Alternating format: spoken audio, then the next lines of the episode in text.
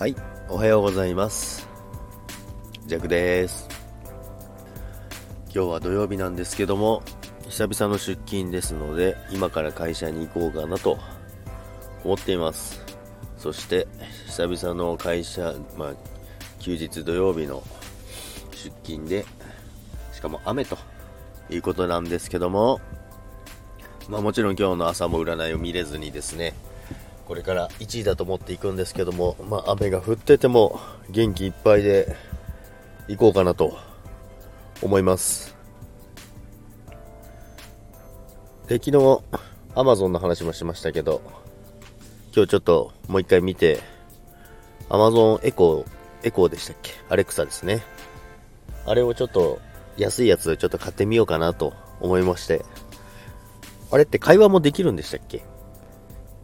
よくわからないんですけど、ちょっと調べてアレクサも買ってみようかなと